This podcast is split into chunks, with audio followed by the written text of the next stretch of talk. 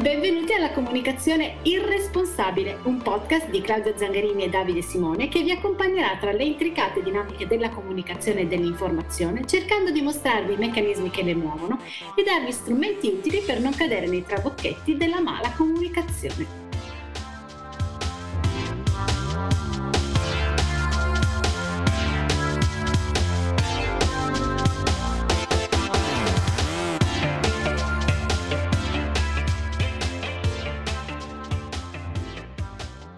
Bentornati amici alla seconda puntata della Comunicazione Irresponsabile, il podcast che nasce per cercare di spiegare i meandri della comunicazione e dell'informazione e che cerca di dare degli strumenti utili per non incappare in quelli che sono poi eh, i trabocchetti della mala comunicazione. Do il benvenuto a Davide che è qui con me e oggi è una puntatona perché parleremo, entreremo nel vivo di quelli che sono gli argomenti caldi di queste settimane, parleremo soprattutto di guerra. Grazie Claudia e grazie amici ascoltatori. Allora Davide, mm, questa puntata inizierà a prendere un pochino più i connotati di quelli che saranno poi le puntate successive perché eh, nella prima abbiamo cercato di dare anche una spiegazione su come le informazioni vengono veicolate, se non l'avete sentita la potete recuperare. Questa volta invece voglio proprio prendere quelle che sono delle informazioni che mi colpiscono di più e cercare di capire quanto c'è di vero, quanto c'è di sensazionalistico certo. e quanto veramente vengono vagliate tutte le ipotesi possibili. Una cosa di cui si parla tantissimo da qualche settimana è la Nato, il ruolo della Nato e quindi vorrei proprio fare un po' di chiarezza su questo punto. Cosa vuol dire essere nella Nato? E poi voglio capire se alcune affermazioni che popolano tantissimi giornali sono corrette. Dare armi, in questo caso all'Ucraina, è compito di chi fa parte della Nato? Ecco, in realtà mh, mm, no, nel senso che eh, secondo l'articolo 5 tu membro NATO, eh, un attacco a un membro NATO equivale a un attacco a tutti gli altri membro, membri NATO, però tu, membro NATO, puoi decidere come intervenire e se intervenire, cioè non è automatico che tu intervenga. Mentre eh, dare armi all'Ucraina, anche lì è una scelta facoltativa e rientra nelle logiche delle cosiddette proxy war, guerre per procura. Cioè le grandi potenze si sono sempre sfidate indirettamente anche nell'era atomica Afghanistan, Vietnam, Cambogia, Corea, eh, Iran, Iraq e via dicendo. Cioè io do armi ai miei amici, ai miei alleati, li sostengo o tu, e tu poi fai la stessa cosa. Infatti, per esempio, anche Alexander Dugin, che è ritenuto l'ideologo di Putin, e comunque è una delle personalità a lui più vicine, lo ha detto chiaramente. Ah, vabbè, finché voi date le armi, eh, finché li aiutate economicamente, eh, per noi non è un problema, cioè non è la linea rossa, è una cosa che è sempre esistita. Infatti quando lui, Putin, parla di, di attacco diretto no, da parte nostra, che, gli, che diamo le armi a Kiev, non sta parlando alla nostra classe dirigente, sta mettendo in atto una psyops, c'è un'operazione di pressione, una psychological operation, che è tipica di guerre come queste, 4VG, Fourth Generation Warfare, cioè guerre che sono un mix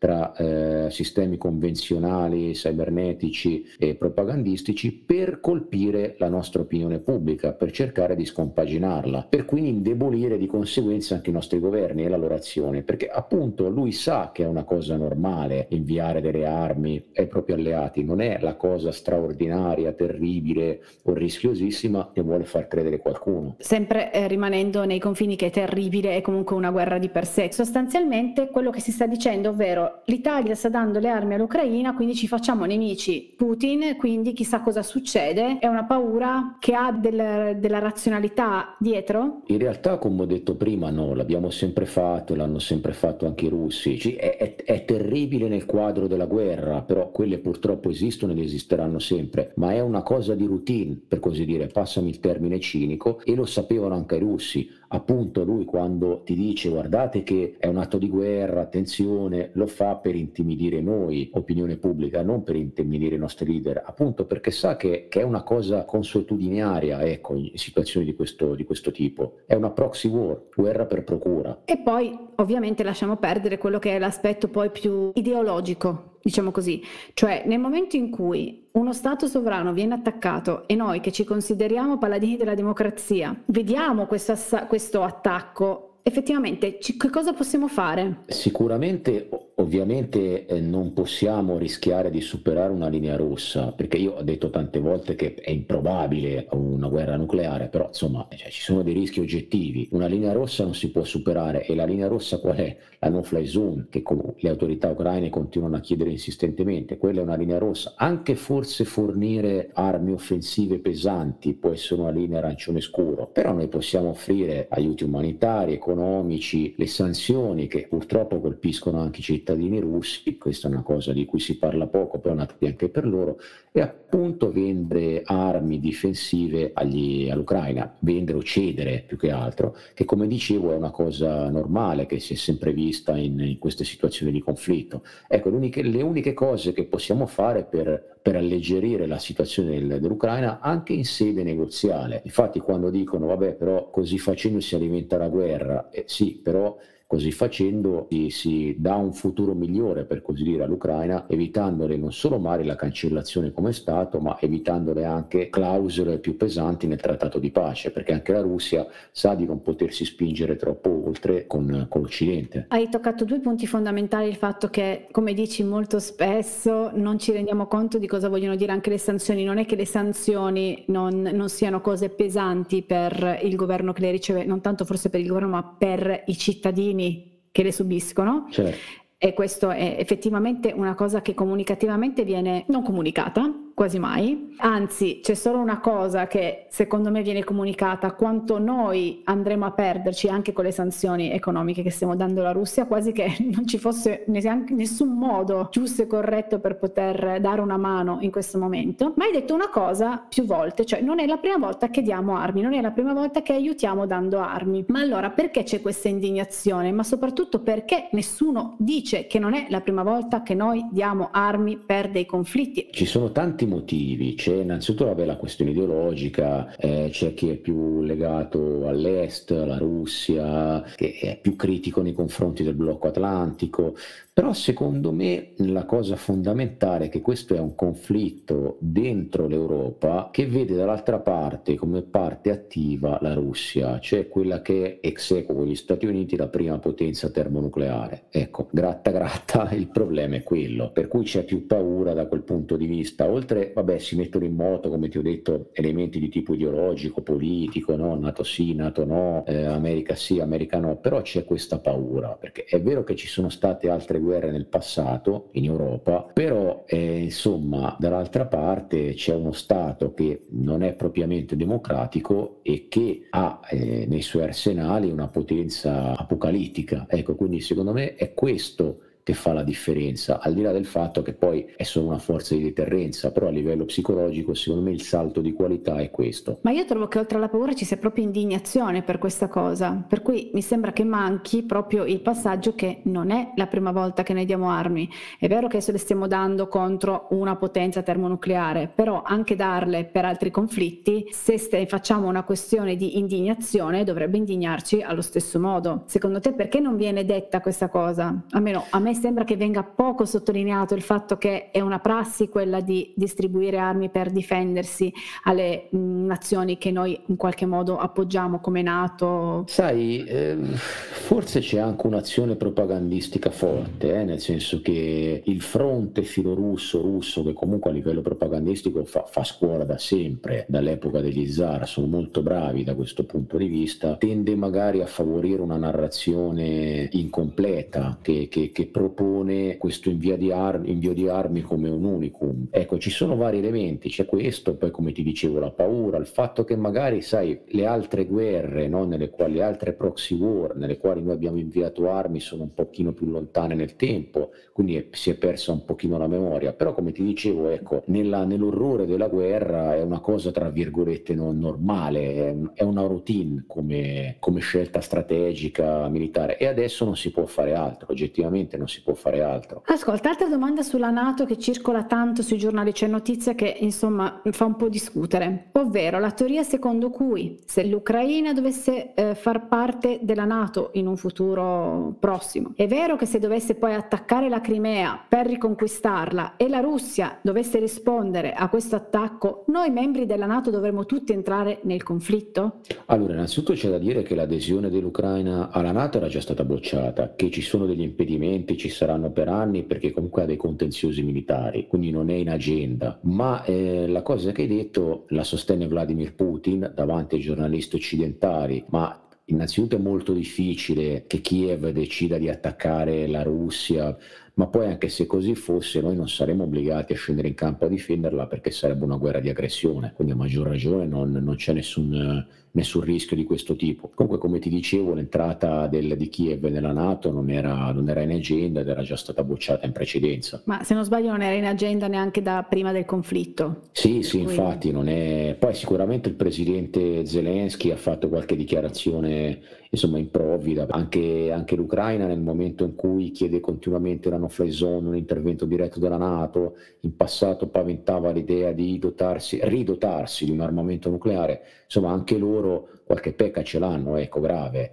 Eh, a livello comunicativo quantomeno. A livello certo. comunicativo, strategico, politico, per, anche perché così facendo rischiano di alienarsi le simpatie dei cittadini, perché tanti sono, sono stufi, no? Senti Zelensky, i suoi collaboratori che tutti i giorni vanno in televisione chiedono no fly zone, nuovi interventi diretti della Nato, insomma lì la paura diventa, diventa legittima, non è più una suggestione. Ecco, anche qui c'è, c'è, un errore comunicativo forte. Quindi se ora il conflitto dovesse sfociare eh, e allargarsi in altre zone, mi viene la Polonia, la, la, nominano tutti, quindi non saremmo davvero costretti a entrare nel conflitto anche con, in questo scenario? Oddio, sicuramente un attacco alla Polonia scatenerebbe la reazione della Nato, questo sì. È improbabile perché i russi hanno già dei problemi grossissimi in Ucraina, quindi non credo proprio che si spingerebbero anche oltre la Polonia, quantomeno adesso. Comunque sarebbe un attacco alla Nato ci sarebbe una risposta simmetrica, però come ti dicevo non è automatico, cioè ogni, ogni Stato può scegliere come, come, reagire, fermo restando che anche un confronto con la Russia non, non, non, sarebbe necessariamente nucleare, quindi anche lì vedi c'è tanta disinformazione, potrebbe esserci la MAD come potrebbe non esserci la MAD, potrebbero esserci impieghi di armi tattiche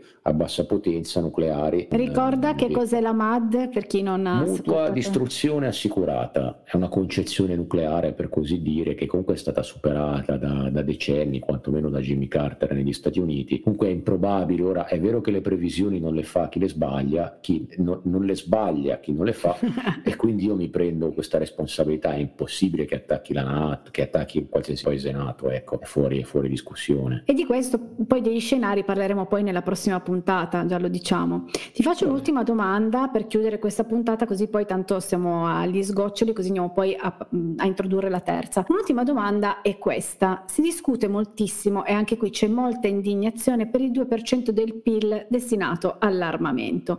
Ma è vero che è una cosa inaspettata Ovvero, cioè veramente è una cosa che non sapevamo prima? Veramente prima non abbiamo mai fatto dei riarmi? Allora, questa è una cosa che era stata decisa con i partner della Nato nel 2014. Bisognava raggiungere il 2% del PIL um, in maniera graduale, a poco a poco, ed era stata una cosa vidimata per così dire anche dai, dai governi Conte. C'è da dire che comunque l'Italia tra i grandi paesi occidentali, tra le grandi potenze occidentali, è, è quella che forse spende meno in budget militare militari e c'è da dire che il budget militare non serve solo per le bombe, i cannoni, eccetera, eccetera, ma serve anche per la manutenzione delle caserme, per spese vive più, più elementari, ecco, che non hanno a che vedere solo con l'irrobustimento della macchina di morte, per così dire. Quindi sono polemiche, passatemi il termine, un po' strumentali, ecco, perché non è una cosa che decidiamo adesso.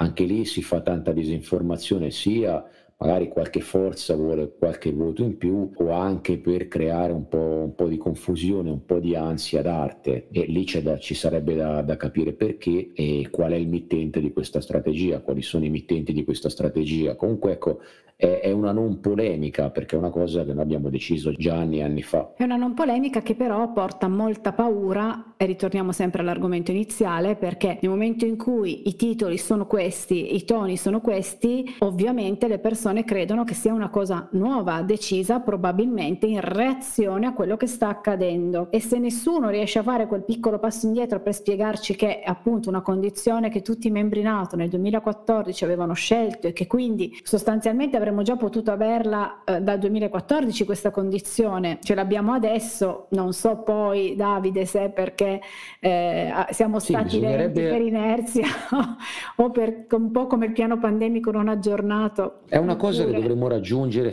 fino a, al 2028, ecco, non, al 2028, eh, ma comunque è stata decisa nel 2014, non è una cosa nuova, è, ma rientra nel calderone, questo calderone infodemico insieme a alla terza guerra mondiale, alle armi chimiche, biologiche e via dicendo. Quindi sostanzialmente possiamo dire che questo 2% di PIL destinato alle eh, spese militari non è direttamente correlato con quello che sta no, accadendo no, no, assolutamente in Europa. Ci sono degli stati che hanno aumentato la spesa per questo motivo, ma, ma non noi. Ok, e quindi allora anche questa puntata direi che mh, l'abbiamo finita, ti ringrazio anche per aver fatto chiarezza appunto su queste cose che come nelle prossime puntate puntate io leggerò e ti chiederò sostanzialmente, avremo un po' di queste discussioni. E nella prossima puntata, già lo diciamo, parleremo appunto di questi scenari apocalittici, questi scenari che ci fanno veramente paura, non ci fanno dormire la notte perché poi parliamoci chiaramente è quello che accade nel momento in cui si parla di apocalissi nucleare, armi chimiche oppure di terza guerra mondiale che è vero che non è l'olocausto nucleare però comunque sia ci verrebbe tutti coinvolti ed è una delle nostre paure più ataviche credo insomma stiamo parlando sì. quasi di archetipi a questo punto quindi nella prossima puntata vogliamo proprio andare a parlare di questi scenari terribili e capire se ci sono altri scenari possibili. Grazie mille a te e ai nostri ascoltatori. Grazie, alla prossima.